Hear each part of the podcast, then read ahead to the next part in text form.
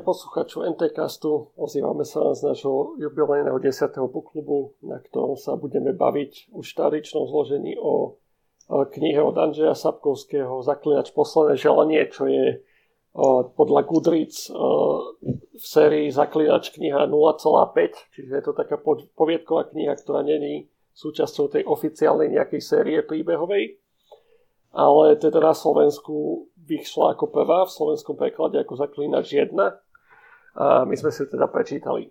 A začneme tak tradične, spýtam sa tu prítomných, že ako si ju užili a čo oni, ako ju hodnotia. Dobre, tak ja musím povedať, že táto séria Zaklínač patrí akože k mojej najobľúbenejšej literárnej tvorbe. Som to čítal už niekoľkokrát a teraz kvôli booklubu som to čítal už asi 7-krát. Akože viackrát som čítal už len asi Bielého tesáka, keď môžem tak povedať. Čiže moje dojmy sú veľmi pozitívne. Ja strašne mám rád túto knihu. Kubo? Taktože mne to počúvalo príjemne. Tentokrát som zase zvolil audioformu. Takže od Sapkovského to nebola moja prvá kniha, Zaklínača som nikdy predtým nečítal. Čítal som od neho tú trilógiu Veža bláznov a tá bola dobrá, toto bolo ale kúsoček iné, takže to pre mňa bolo dosť nové. Na druhej strane mám samozrejme prečítaných kopec iných kníh z rôznych fantasy svetov, ak sa dodnes hrám nejaké počítačové hry, tak sú to takisto akože fantasy veci. To znamená, že z tohto pohľadu ten žáner mám rád, a bolo to príjemné čítanie. Zuzka, ty si čítala? Chceš sa zapojiť? Áno, aj ja som čítala, ale ja som to mala asi trošku pokazené, lebo som videla seriál prvé. Takže mňa na to v podstate namotol kamarát, ale čítalo sa mi to veľmi dobre. A ja mám veľmi rada fantasy, takže pre mňa to bolo také niečo, v čom som doma. A Martin je tu tiež? Martin, ako si na tom? Martin reaguje. Tak ono je možno viac menej dobre, že si aj videla seriál, môžeme to potom porovnať, že aké boli tie knihy versus ten seriál, respektíve tá kniha. No. Martin, už čo počujeme? Počujete ma? Áno, už to počujeme. Dobre, absolútne nič som nespravil, ale zrazu ma aj počuť. Každopádne, pre mňa to bola veľmi fajná kniha, ja som mal doma strašne dlho a tiež som sa k tomu rovnako ako Zuzka tak dokopal až po tom, čo som si pozrel seriál, alebo teraz som to tak zároveň čítal popri seriáli, ale v podstate to naplnilo všetky moje očakávania. S tým, že tú knihu som mal doma asi 2 roky, len mi stále chýbalo niečo také, čo ma posunulo do toho, že teraz si ju prečítaj. A bolo to fajn veľmi. To sme traja, ja som tiež mal doma dlhšie a vďaka booklubu konečne mám za sebou a teším sa z toho, lebo fakt ma bavila. A čiže som bol taký, že vlastne som sa k Zaklínačovi dostal cez hry, teda už cez pôvodného Zaklínača ešte jednotku na strednej škole, potom 2 niekedy počas výšky a 3 som vlastne dohrával tento rok, konečne som sa k nej dostal, ale vlastne už som pri tej 3 pri Wild Hunt bol celkom taký stratený, že nevedel som vlastne, čo sa deje a či teda mám vedieť, čo sa deje, lebo mi to aj tak miestami prišlo, že ono sa to ako keby skôr odkazuje práve na tie knihy a ľudia by to mali poznať stade, ale možno sa teda mýlim. A seriál som teda videl, čiže ešte pred knihou a bol som aj so seriálom celkom nadšený, že dobre bol spravený a tá kniha je ešte o kúsoček lepšia. A teda tí, čo nečítali knihu alebo nevideli seriál alebo nemajú oboje za sebou, tak vlastne prvá sezóna Zaklínača na Netflixe je do veľkej miery pokrytá v tejto knihe, teda hlavne čo sa týka príbehu Geralta. Samozrejme vychádza to ešte aj z ďalších knih, keď som sa bavil teda s ľuďmi, čo už majú všetkých Zaklínačov prečítaných, tak povedali mi presne, ktoré knihy sú z tej prvej série obsiahnuté. Nie tak celkom. Ono v tej prvej sérii je dosť aj, že vlastnej tvorby. že nie sú len z kníh, hej? Áno, áno, ale akože nosná línia Zaklínača je z tejto knihy, aspoň ja som mal taký pocit, že tam to pomerne verne sledoval ako keby ten jeho príbeh. A áno, čo sa týka Geralta, áno. No. A je to teda poviedková kniha, čo je zase novinka v našom bookklube, doteraz sme čítali či už literatúru, faktu, históriu, alebo aj nejaký román teda. A prvýkrát sme čítali poviedky, aj keď to nebola taká úplne najtypickejšia poviedková kniha podľa mňa, lebo dosť ten príbeh na seba nadväzoval, ale ako vnímate vy poviedkovú tvorbu, akú si možno máte skúsenosti a ako vás oslovila táto forma pri tejto knihe?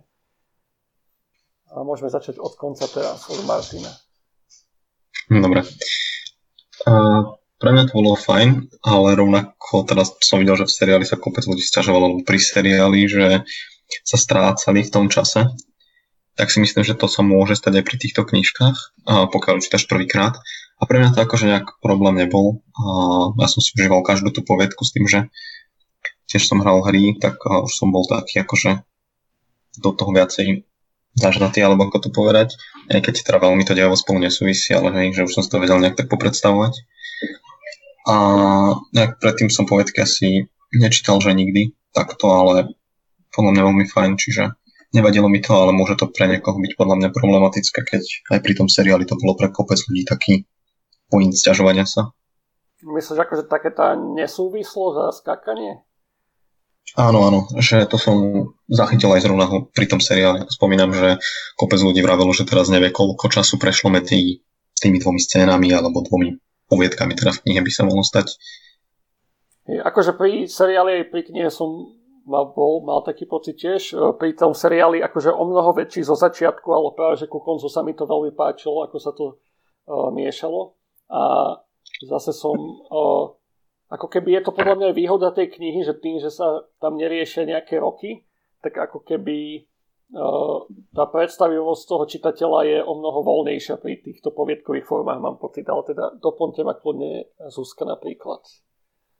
Ja ti zapnem aj kameru, aby si nebol nešťastný, že čau. Si sám. Ja nie som nešťastný, len ťažko sa predpoveda, kto má čo povedať bez toho, aby som vás videl, takže je to také ťažšie. Dobre, tak ti ju zapnem. No mne sa asi budem súhlasiť s Martinom. Tiež som bola veľmi zmetená z toho prelinania tých poviedok. Aj keď pri seriáli asi viac, pretože tam tým, že nebolo nejak vysvetlený vzťah medzi tými postavami, ktoré tam boli. Akože to neboli ani v knihe, ale tým, že ja som ten seriál videla predtým, tak som vedela. Ale bolo to aj pre mňa také dosť deprimujúce, že teraz som nevidela, že či sa to deje alebo na to niečo nadväzuje, alebo na niečo to nadväzuje. Takže bolo to také zvláštne, ale tiež sa mi veľmi páčilo, že na konci sa to v podstate tak spojilo dokopy, hlavne v seriáli. Takže mi to až tak nevadilo, ale ja som zvyknutá na to čítať poviedky, takže pre mňa je to ok. Mišo. Tak ja mám poviedky rád, či už tvorbu Haška, kde sú kadejaké tie poviedky od Švejka, kde vlastne začínal písaním Švejka, alebo potom klasické poviedky Šimona Grossman. Ja som na tom akože odkojený. Čiže toto mi akože vôbec nerobí problém. Navyše tie poviedky do seba pekne zapadajú, hej? Čiže ja by som ich ani nevidel ako nejaké ucelené samostatné jednotky, ale podľa mňa akože dokopy tvoria jeden príbeh, hej? Ktorý má viacej epizód. A akože máš tam napríklad tú poviedku Hlas rozumu, hej? Ktorá má niekoľko častí. A teraz vlastne to celé dáva dokopy vlastne, hej, všetky tie poviedky, čo sa tam odohrávajú. Vlastne jediná poviedka, ktorá nesúvisí s ostatnými, alebo teda javí, že nesúvisí s ostatnými, je hneď tá prvá, ktorá ale nie vo všetkých prekladoch dokonca je. Hej. Viem, že v starom českom preklade, ktorý mám ja, je poviedka, ktorá ako keby nesúvisí so Zaklínačom, hej? Že tam vystupuje čarodejnica a vystupuje tam nejaký človek. A ja teraz neviem, či ste mali tento preklad s touto poviedkou prvou. Ja vlastne mám ten čistý preklad. Kde vlastne ako jedinej poviedke nevystupuje Geralt, hej, ale vlastne vystupuje tam jeho mama a jeho otec. A to je vlastne jediná poviedka, ktorá, že musíte dočítať vlastne viacero tých kníh, aby ste pochopili, že to je jeho mama a jeho otec, hej. A to je... Áno? Povedz. A to je vlastne jediná poviedka, ktorá akoby nezapadá aj do tej knihy. Ale ináč dokopy akože dávajú podľa mňa nejaký súvislý príbeh. Len som chcel, že si to teraz vyspoiloval možno ľuďom, čo nevedeli, ale tak to už sme sa minulé dohodli, alebo teda pri predchodných podcastoch, že my sa teda nehráme na spoilery, lebo spoilery nevadia. Keď je niečo dobré, tak je to dobré, aj keď viete, ako to skončí. A Kubo, ako si to ty vnímal? No takto, ja poviedky až tak nečítam a teda Šimon Grossman sú jediné, myslím, na ktoré si spomeniem. Nechci slevu zadarmo. Ale akože sem tam sa samozrejme ku mne nejaká dostala. Mne sa ten žáner asi aj celkom páči, pretože ten autor vlastne musí využiť oveľa menší priestor, ktorý má, na to, aby nejakým spôsobom namaloval to vnútro tých postav. Ja si pamätám ešte zo základnej školy takú tú poučku zo slovenského jazyka, že do poviedky postavy vstupujú už sformované, jednoducho rovno in medias res, tam niečo začínajú robiť, no a potom vlastne za pochodu ten autor to nejak tak naznačuje. No a ja si teraz neviem predstaviť, že ako to celé, takúto poviedku môže vnímať niekto, kto v živote nečítal žiadne fantasy. Lebo to podľa mňa taký človek musí mať ťažké. Lebo on tam používa kopec referencií a naozaj, že prvá poviedka, to bolo, ja som v tej mojej verzii mal tu o tej strige, ako ju tam išiel proste zlikvidovať v tom hrade. A jednoducho... Bolo tam rozprávanie a on používal kopec akože výrazov, kopec vecí sa tam dialo a ja som im skoro všetkým rozumel a chápal som proste tie implikácie, práve pretože som mal ten kontext proste od nekadiaľ z iných, povedzme, fantasy svetov, nie práve z toho.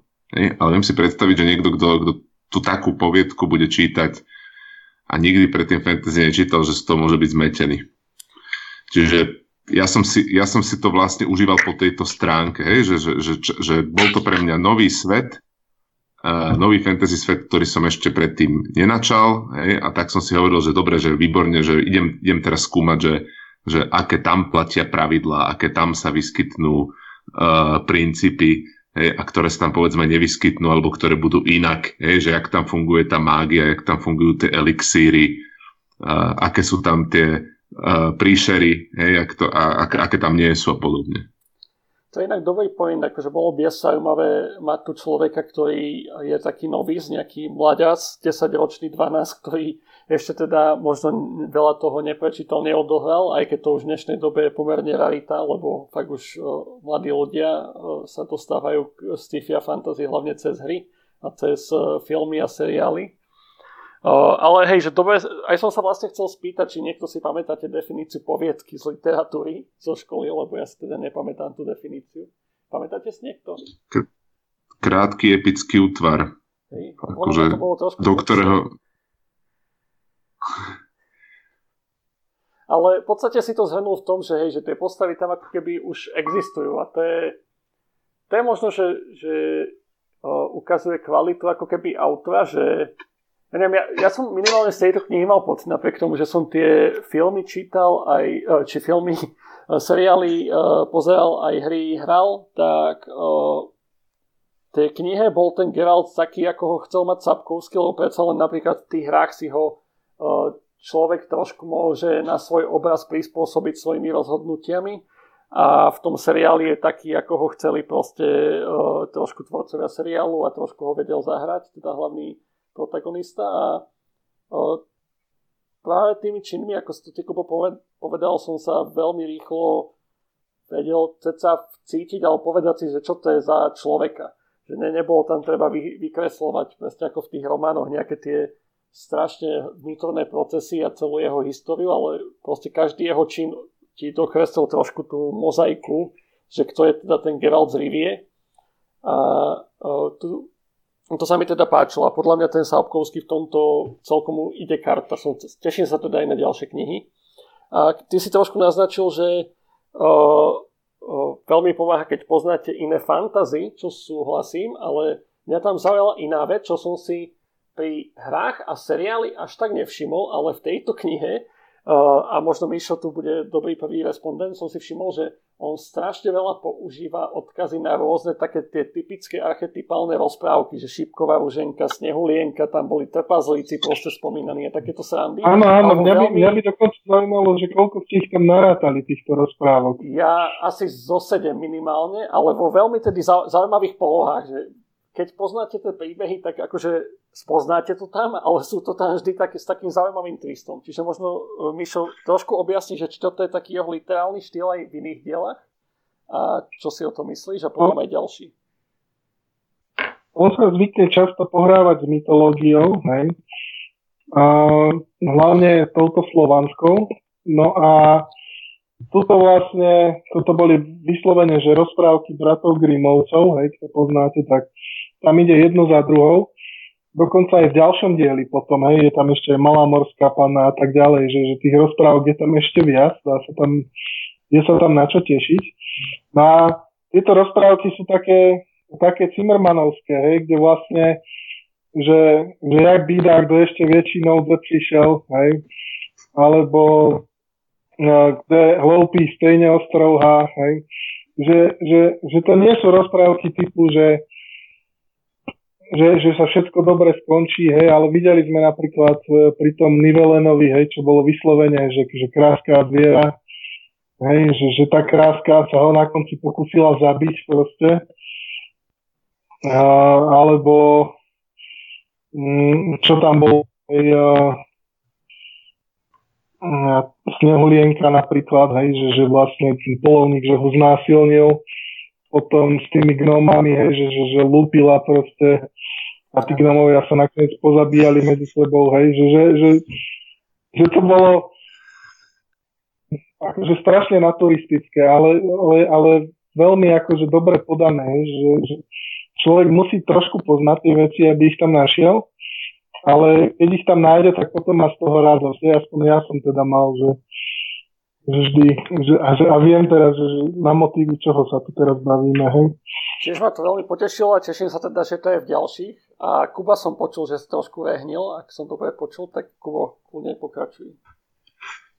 No tak rehotal som sa, lebo proste, keď som tam ja tú Snehulienku a 7 trpaslíkov akože zistil, hej, že počkať, že toto mi je nejaké povedomé, tento pattern, tak jednoducho, áno, to bola zábava. Fakt. Martin?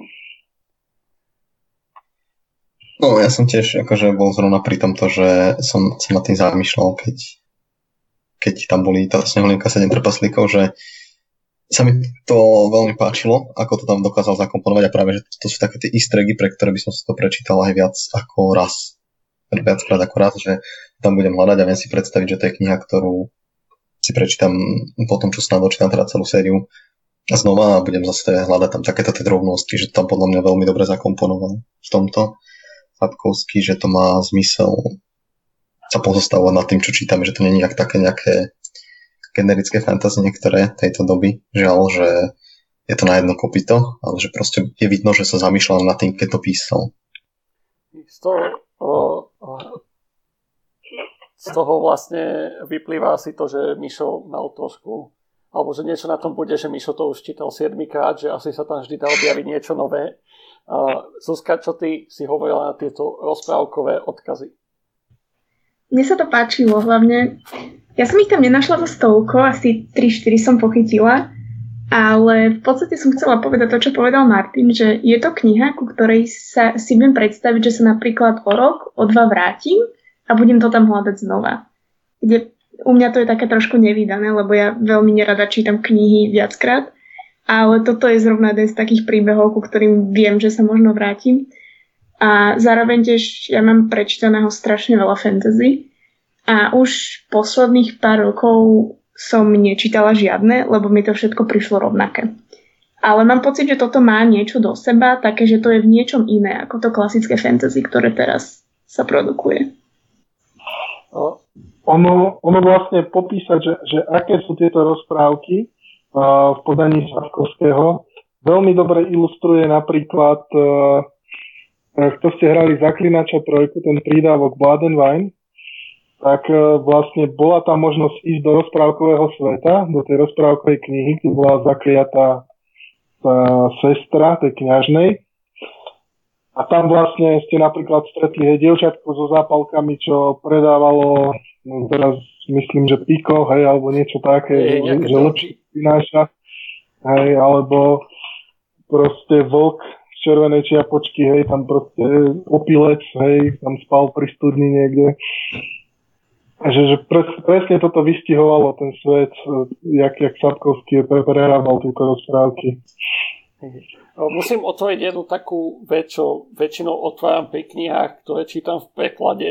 A teraz, akože mám pocit, každý sme to čítali možno v inej verzii, respektíve Kubo počúval, neviem v akom, však dozvieme sa. Ja som teda čítal v tom slovenskom preklade od vydavateľstva Plus niečo podľa Loga, čo je teda to prvé slovenské vydanie.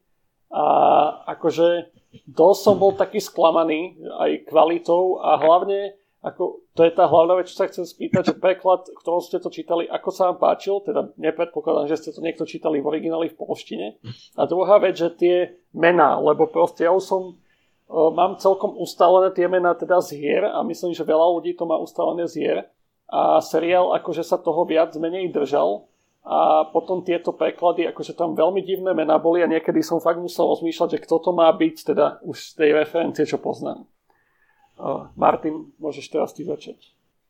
No, tak ja som to tiež čítal v slovenskom preklade a mal som teda 1 a 2, ako som spomínal už teda dlhšie doma a predal som ich hneď potom, ako som si prečítal 1 a hneď ako sa skončí teda táto pandemická záležitosť, tak si plánujem ísť kúpiť 2 a ďalšie časti v češtine, teda 1 spätne, pretože mne tá slovenčina vôbec nesadla. A s tým, že som hral prvého Zaklínača v češtine a potom 2 som hral s titulkami, 3 som ešte nehral, tak tá slovenčina mi príde taká dosť zvláštna a dokonca tým, že robím v jednom nemenovanom knihkupectve, tak som zistil, že tieto slovenské verzie už sa nedajú kúpiť.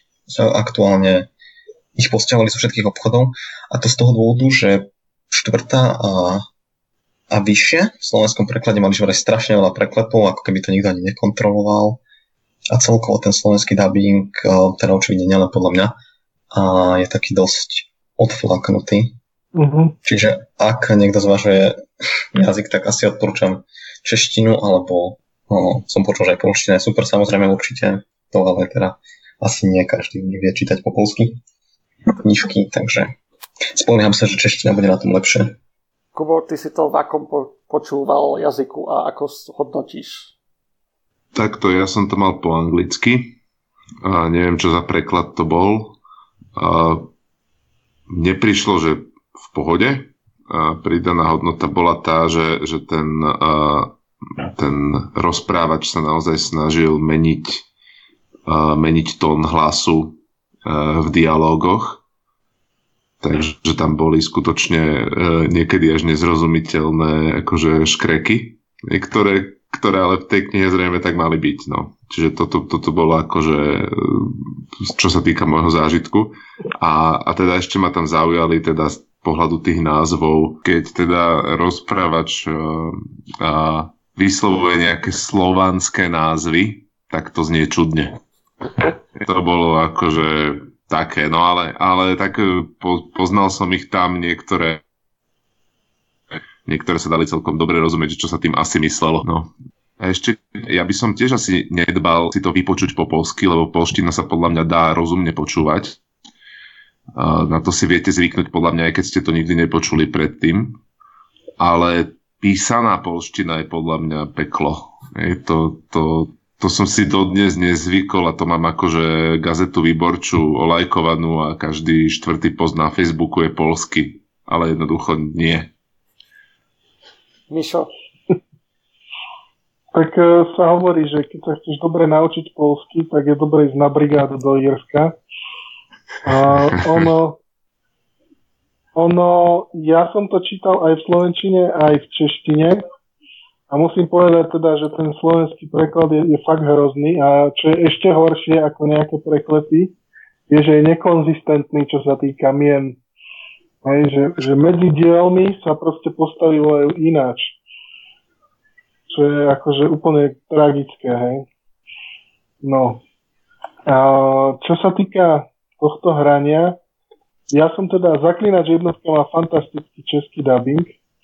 Tak ten som hral s českým dubbingom a všetky ostatné som hral v poľštine, lebo nehnevajte sa na mňa, tá angličtina sa nedá počúvať proste, pokiaľ sa bavíme o týchto slovanských miestach, hej, a názvoch a tak ďalej, že proste nie, to nešlo, to mi normálne, že reže uši. A takisto seriál som pozeral v českom dubbingu, ktorý je tiež výborný. Čiže tuto akože odporúčam skôr tie české preklady. Čo sa týka poľštiny, nečítal som to, ale musím povedať, že 2 a 3 som hral teda v poľštine a je to úplne v pohode, že netreba k tomu nejaké preklady alebo tak, že dá sa to. Zuzka, ty si to v akej verzii čítala? Ja mám doma aj tú slovenskú, aj tú českú verziu, ale neviem z akého dôvodu mám obidve. Asi som to od niekoho dostal na Vianoce. Ale ten slovenský preklad, ja neviem, ja som sa to pokúšala čítať už asi pred pol rokom možno. Nie, pred pol rokom, no to je jedno, proste skôr. A vadilo mi to a aj som to tak odložila, že nie. A potom som vyťahla ten český preklad a je lepší. Určite je lepší. A napríklad ja som seriál pozerala v angličtine, celý som ho dopozerala v angličtine, ale bolo to také dosť zvláštne. Asi kebyže sa mi to chce prestavovať, tak by som to prestavila na češtinu alebo na niečo, alebo neviem, či bola čeština, ale asi hej, keď ste hovorili, že bola. Ale dosť to trhalo uši, hlavne tá angličtina. Tak shodli sme sa v tom pre posluchačov, že slovenský preklad fakt nie, aspoň nie ten, čo je momentálne, teda bol dostupný na trhu, ako sme sa dozvedeli, už nie je, lebo bol taký zlý, že to museli stiahnuť. Čiže choďte do českého alebo do poľského, prípadne angličtina, ak vám nevadí aj anglická výslovnosť slovanských názvov, čo je akože to druhé také sťažovanie, čo som počul. Poďme možno naspäť k obsahu. Ako sa vám páčil Geralt ako osoba? Kubo.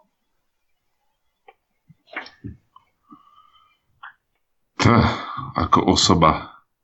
Ako postava. No tak občas ma iritoval. Čím?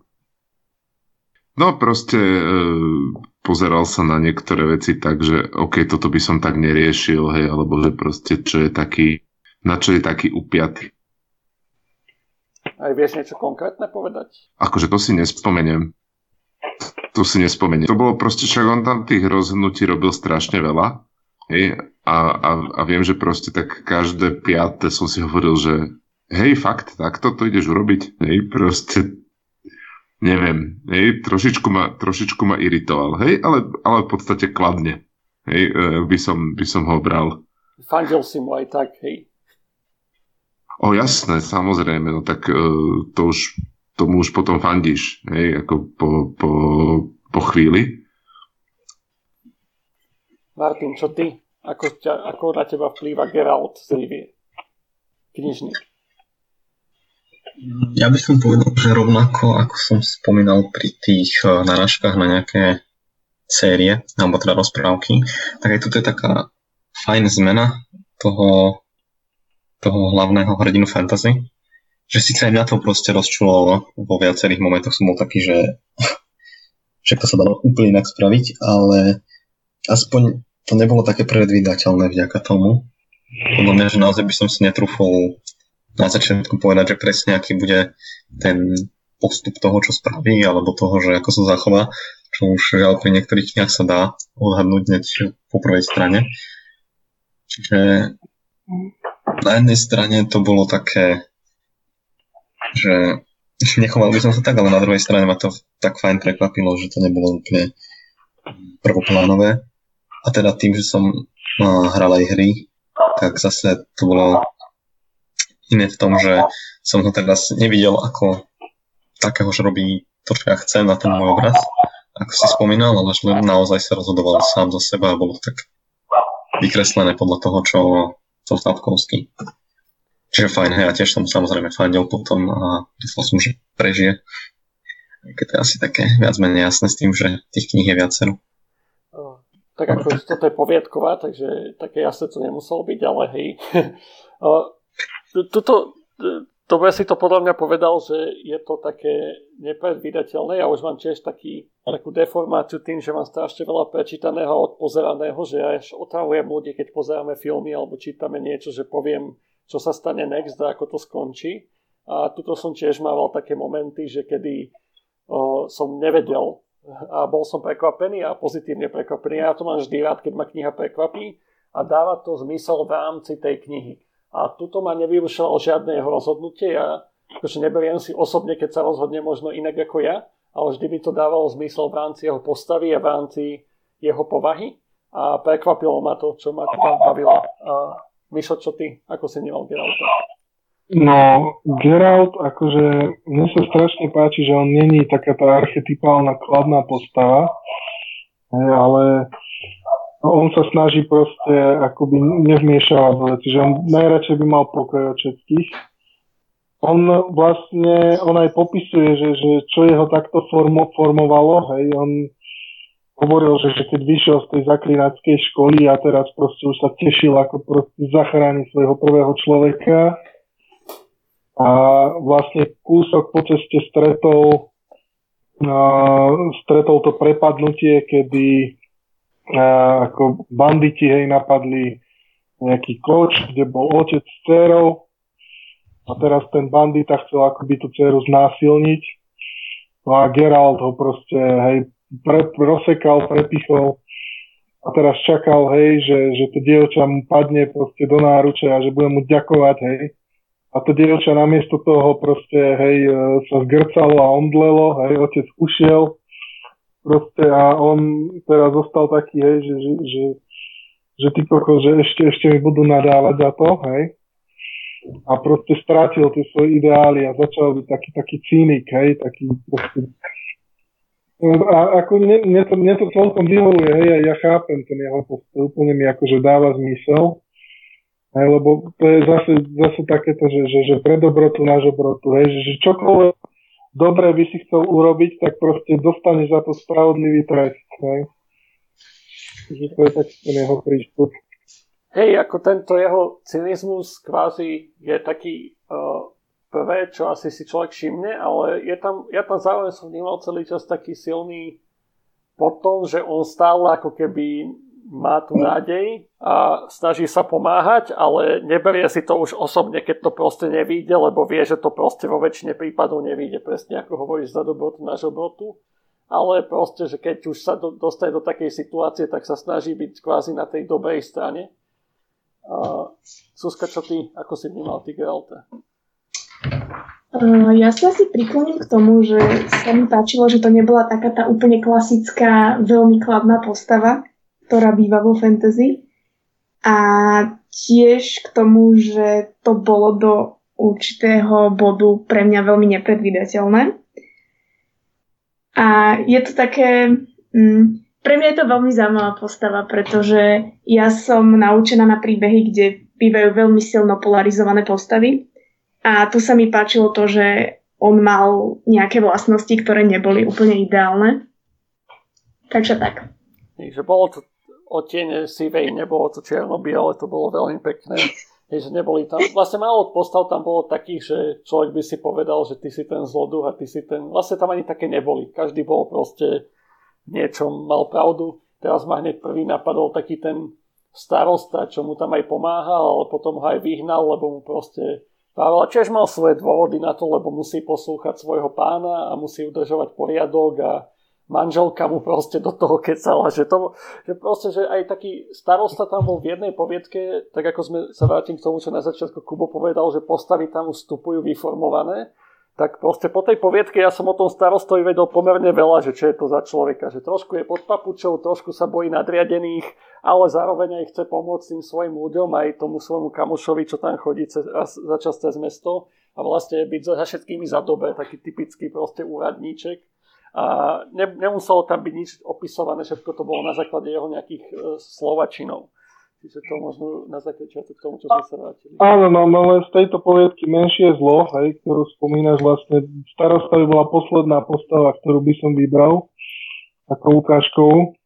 No ale za to, že aj takáto banálna postava kvázi, že je pár akciami veľmi dobre vykreslená, to som tým chcel povedať. Mhm. Ale ktorú by si teda ty vybral možno ako ukážku? No, mne sa akože napríklad buď ten Stregobor, hej, čo je vlastne jedna z tých hlavných postav tej poviedky, alebo potom teda tá dievčina, ktorú chcel zabiť, hej, že vlastne obaja prišli za zaklínačom a povedali, že zabi toho druhého, že bude to menšie zlo, hej. A to je vlastne, tam vlastne pekne vidíš, hej, že tú morálku toho sveta, podľa mňa, že keby to bol fakt spravil, že zabije jedného alebo druhého, hej, vyhol by sa tomu, že proste bude z neho ten žezník z Blavikenu, kde vlastne získal tento prídomok. A nakoniec to skončilo tak, že vlastne vykinožil, hej, tam celú bandu a ešte dobre, že aj toho Strekoboru zabil, hej, že vlastne nezvolil si a ono ho to strestalo, hej, že si nevybral. Toto je ale podľa mňa jedna z vecí, ktorá v seriáli ale že strašne zle zachytená, hej, lebo vlastne ty nevieš, prečo sa v seriáli Geralt rozhodol sa vrátiť do toho mesta. Hej, tam je len napísané, že, alebo v tom seriáli teda bolo tak, že oni teda sa rozprávali, hej, tam niekde pri ohničku a potom zrazu Geralt sa rozhodol, že ide nazad. Ale ty v tej knihe máš vysvetlené, hej, že ona povedala, že ona mu dá tridamské ultimátum a bolo vysvetlené v tej knihe, že čo to je. Že ona proste bude zabíjať ľudí a vyvraždí až celé mestečko, hej, až kým ten Stregobor nevyjde.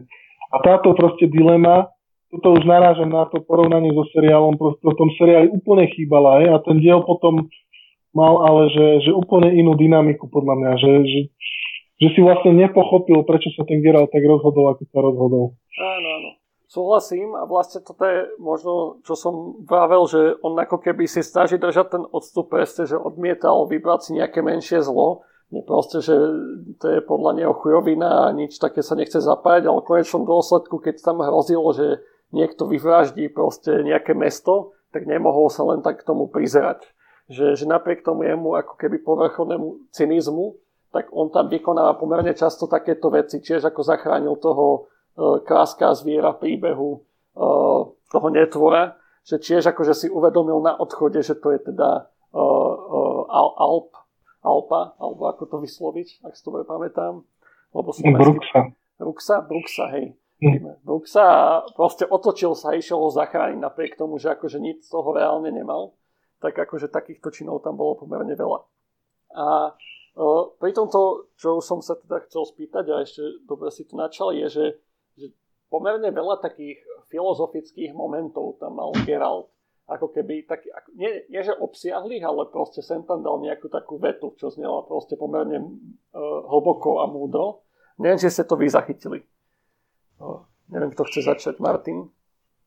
Alebo Kubo? Kubo dlho nič nepovedal.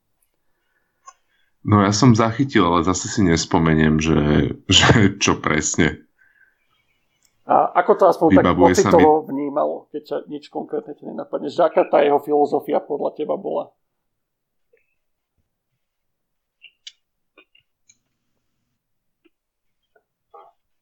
Takto, že on si bol určite vedomý toho, že ten svet nie je čierno-biely. Hej? Že bol takým proponentom toho, že proste veľa odtieňov šedej. Hej, to bol asi základ podľa mňa toho, Zuzka? Ja som sa len zasmiala na tom, že veľa odtieňov šedej, lebo ja mám aktuálne rozmalované, takže preto. Ale pre mňa to bolo také, že registrovala som, že to tam je, ale prišlo mi to oproti tomu seriálu napríklad také, že dalo mi to potom nejakú takú backstory alebo niečo k tomu vysvetleniu, že prečo sa to vlastne stalo. Napríklad, keď ste hovorili o tom Blavikene, tak tam v seriáli to bolo tuším v prvom dieli. Ja som ten prvý diel nepochopila. A kým som to v podstate neprečítala, tak som nevedela, akým spôsobom to zapadá do toho príbehu. Mišo? No presne, akože, že ten seriál mne prišiel taký povrchný. Hej? Zatiaľ, čo tá kniha je plná takýchto úvah a mne sa strašne páčia také tie divné filozofovanie, čo často máva s Marigoldom. Hej? Teda keď buď niekde idú, alebo niekde sedia, hej, a proste filozofujú a také presne, hej, keď viem, že už mám v sebe tie 3-4 piva, tak takéto debaty prídu proste na stôl.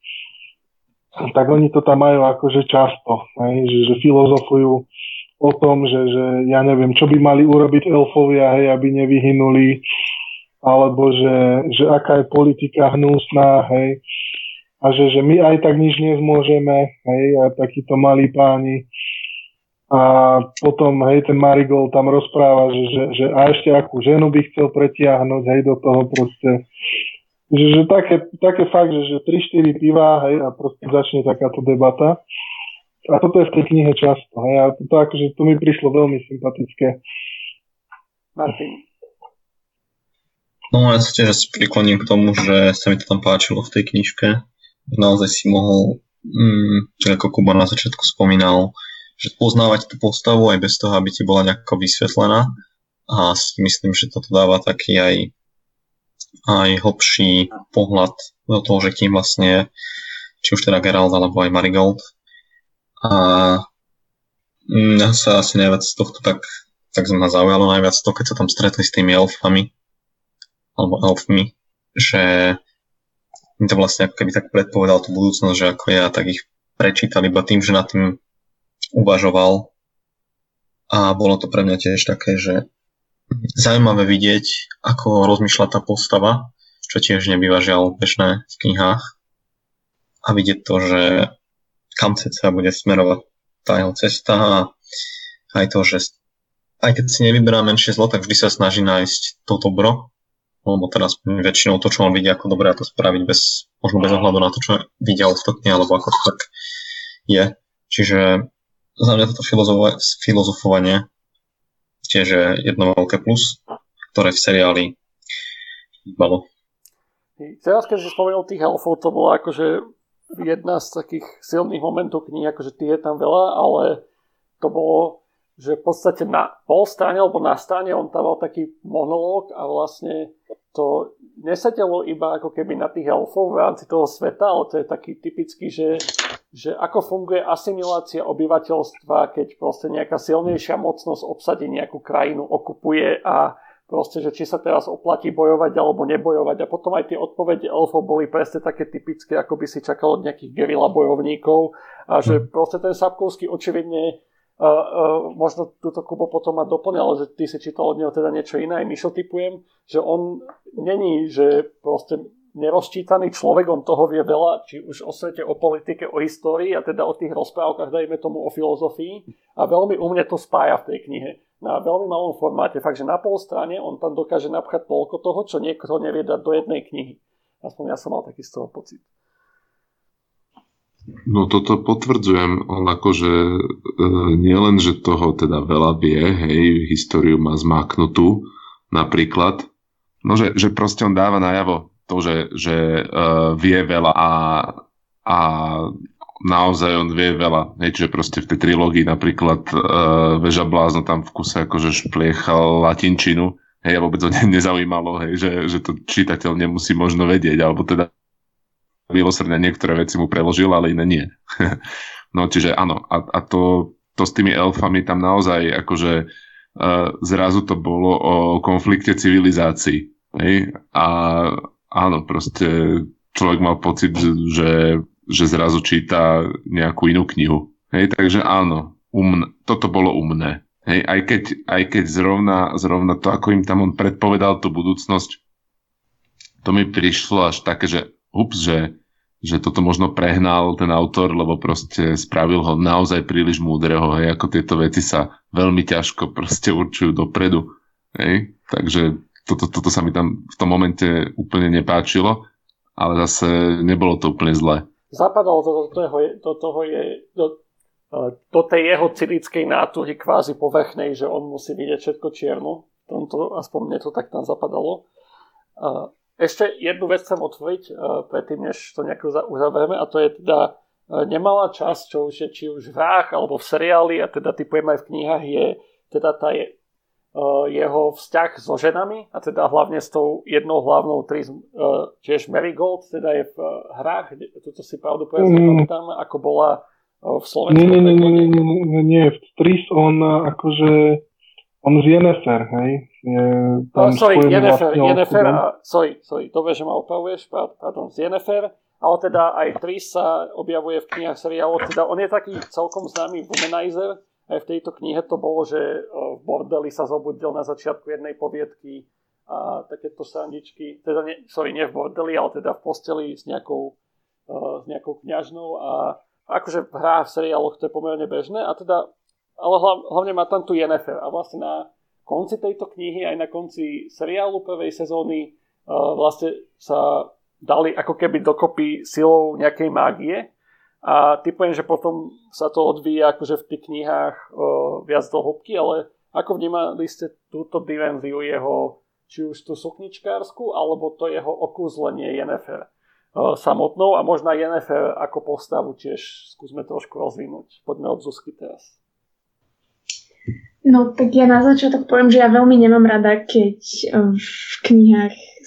sa to v knihách točí okolo nejaké love story, obzvlášť to nemám rada vo fantasy. Takže pre mňa to bolo dosť také, že bola by som radšej, keby to tam nebolo, ale videla som tam ten význam toho a bolo to asi rozobraté do takej miery, kde som bola schopná to akceptovať, že to tam je. A na druhej strane mne sa veľmi páčila Yennefer ako postava, aj ako bola vykreslená v seriáli, takže pre mňa to bolo akceptovateľné. A v čom sa ti Yennefer páčila, keď vieš trošku rozvinúť? Mne sa páčila hlavne tá jej premena, že vlastne ona išla z niečoho, čo malo byť na prvý pohľad škaredé alebo nejakým spôsobom odpudivé, k niečomu, čo fakt akože malo pútať nejakú sympatiu. Takže myslím si, že z toho sa dá veľa zobrať. Hej, ale toto je seriálová linka, ktorá v knihách akoby nie je. Hej? Ale je to, tam naznačené, ten moment jeden, kedy vlastne Geralt zbadal v jej očiach hrbáčku. A to bolo akože opäť, že oni spravili, teda Sapkovský v tej knihe to spravil v 2 vetách, to čo v seriáli chystali akože v 3 epizódach. Alebo v 4. Čiže to bolo také super celkom pre mňa. Martin, poď. Neviem, akože ja som úplne Yennefer nemal veľmi rád, ako v hrách, tak ani v seriáli a vlastne ani v knihe. A tá celá natúra, aj ten cynizmus Geralta sa mi tak hodil asi do tej postavy sukničkára.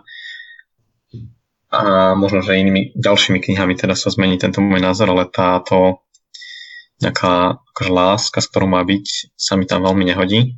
A nehodila sa mi tam v podstate, ako spomínam, ani v tých hrách, ani v seriáli, ani nikde.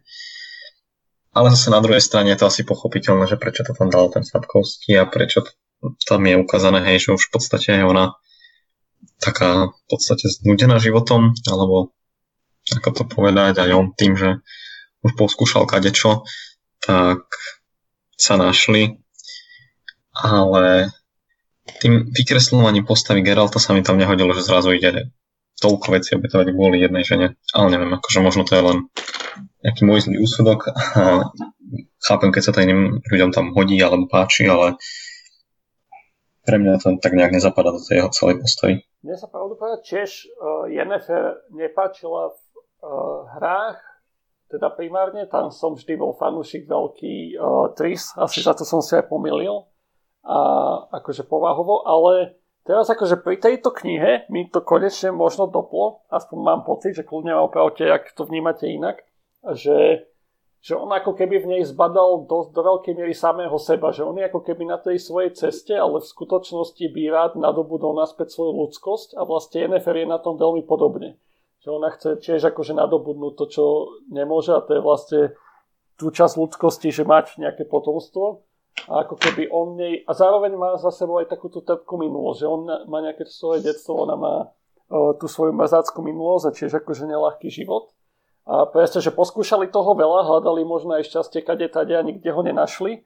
A ako keby si obidva uvedomujú, že spolu sú na tej ceste za ľudskosťou a možno keď tú ľudskosť nájdu, tak potom budú konečne šťastní. A tak by som to možno zhrnul, že ja som to tak vnímal.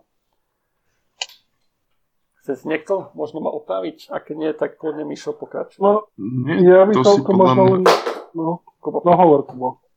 No to si podľa mňa dobre uhádol, že toto bol asi hlavný motív, kvôli ktorému to tam ten Sapkowski dával. Ja by som možno ešte dodal, že bola to pre neho príležitosť, ako mu vyrobiť aj nejakú slabosť. Hej? Tomu Geraltovi, lebo on inak veľa tých slabostí podľa mňa nemal, alebo aspoň tak to proste z tej knihy mi vyplývalo, že proste vlastne so všetkým si poradil nakoniec. Hej? A pokiaľ nakoniec, akože, pokiaľ s niečím mal problém, tak to bol len z nedostatku informácií. Mišo, poď. No, ja som to vnímal tak, že alebo teda ja to tak povrchnejšie zoberiem, hej, že nepôjdem až takto do hĺbky ako vy, že on sa akoby do nej nechcel, že zamilovať. Tam išlo o to, že ona chcela skrotiť Gina, aby mohla byť plodná, hej, že aby hej dal moc, aby mohla teda byť plodná, no ale ten Jin sa ho snažil zabiť, hej, no a Geralt mal to posledné želanie, čo proste potreboval vysloviť, aby ten Jin ušiel preč. No a on hej bol vďačný za to, že vlastne pomohla tomu Marigoldovi, lebo očividne to nie je bežné, hej, že ty keď prídeš za čarodejníkom núdzi, že ti pomôže, hej. Nebolo to nezištne, hej, ale pomohla mu. A on akoby teda cítil aj nejaký vďak, hej, a nechcel proste, aby zomrela, hej, nechcel, aby ho ten Jin zabil. A proste tam to aj riešil ten, napríklad ten kňaz, hej, že teda ten Geralt, že ako ho môže zachrániť je tak, že nejako rozumne naformuluje to posledné želanie a nejako spojí proste ich osudy, hej, aby ho ten Jin nemohol zabiť. No a proste Geralt na to prišiel, hej, a proste tak naformuloval to želanie, že spojil ich osudy. A teraz proste oni sú, hej, touto mágiou akoby prepojení, že nemôžu od seba. Oni sa akože o to aj budú snažiť, že budú chcieť akoby nebyť spolu, ale furt im to nebude vychádzať, hej, a furt budú na seba proste narážať a sú proste takto prepojení. Toto akože opäť zapadá aj do toho, že on má tú tendenciu byť za dobrého a zachrániť ľudí, keď môže. Čiže s týmto súhlasím, ale on tam aj predtým, už ako keby predtým želaním mal také, boli tam také pasáže, kde sa mu začínalo páčiť, ale Kubo si chcel niečo povedať. Ja som chcel len to premostiť do našeho sveta, že to formulovanie toho želania, proste ja som si to predstavoval tak, že ako sa snaží napísať nejaký one-liner, hej, ktorým akože chce vyriešiť proste nejak strašne veľa problémov, ale on napísal ten one-liner, ale proste má to nejaké teraz akože dôsledky, hej, že toto mi tam proste skočilo do hlavy, bohužiaľ profesionálna deformácia, ale asi to všetci pochopíte. A všetci... Neurofunction, to tak dopadlo. A však všetci, to tam bolo veľmi jasne povedané, že každé želanie od Jina bude mať svoje neblahé alebo nedomyslené dôsledky, aj keď to akokoľvek domyslíš, takže to sa dalo aj celkom čakať. Dobre, poďme sa také záverečné koliečko, že každý možno povedzte ešte, čo som sa nepýtal, alebo sme sa nepobavili a čo by ste možno vy chceli ku knihe povedať, prípadne sa aj spýtajte ostatní, ak vás niečo zaujíma. A poďme teraz od Zosky. Tak ja by som asi povedala, že ja som sa bála trošku toho, že ak som už videla ten seriál, takže ma to bude nudiť, tá kniha. Že v podstate viem, čo sa stane. Ale určite aj keď niekto videl seriál, tak sa to podľa mňa oplatí prečítať a dá to potom oveľa väčší zmysel. Martin?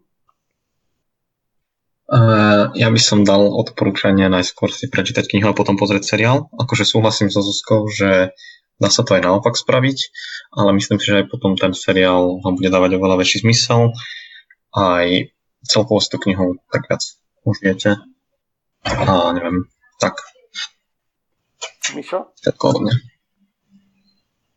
No, ja to určite ako môžem len odporúčať. Je to fakt, to patrí k mojim najobľúbenejším knihám.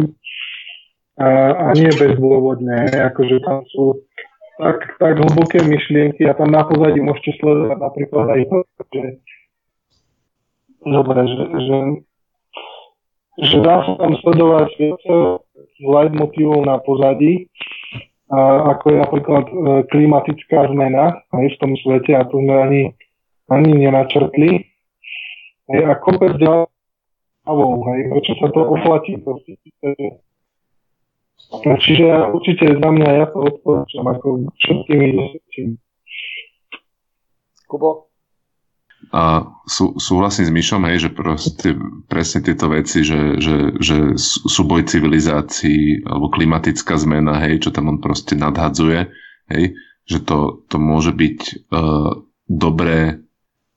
dobré čítanie hlavne pre ľudí, ktorí nie sú o tých veciach iným spôsobom poučení. Hej, že keby som sa na to pozrel čisto takto utilitárne, hej, tak jednoducho áno, nech si to ľudia prečítajú, aby potom mali ľahší nábeh sa tými vecami zaoberať aj akože v našom reálnom svete. Hej. Z podobného dôvodu by som každému odporúčil, aby si prečítal Harryho Pottera. Hej. Dobre. Asi toľko by som povedal. Čiže srdne možno túto debatu do takých pár skratiek, že stojí to za to si to prečítať. Je v podstate asi jedno, či pred seriálom, po seriáli, počas hry, popri hre, po hre.